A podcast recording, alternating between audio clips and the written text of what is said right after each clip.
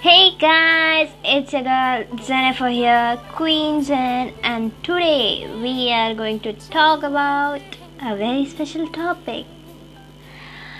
It's songs, how songs influence our lives, and how we connect to the vibrations of these songs. Yay! Welcome! So, songs really influence our lives in different ways. We really like some songs, like the favorite songs. We all we all have our favorite songs, like obviously, but when we are sad and gloomy, we like to listen to sad songs. When we are happy, fluffy, we like to listen to happy songs.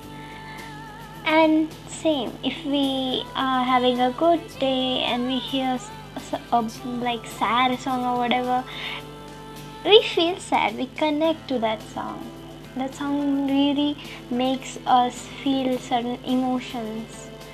And that's very, very special. I really like songs. They are just awesome. I'm sorry for blabbering shit, but yeah, I wish people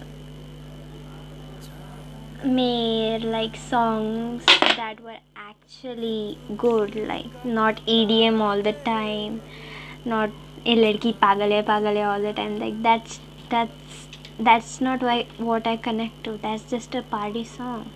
I mean, it's good and all, but why am I ranting so much? I don't know. Some people, everyone has di- like different tastes in songs. Some people like EDM, pop, and some are like uh, some like classical songs, songs with deep meanings and stuff. I'm more of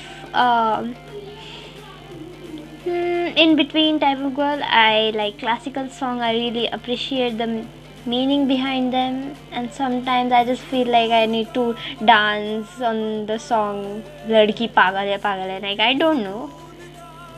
It's weird. yeah, that that's that's going to be the first episode. That's really shit, but yeah. Bye.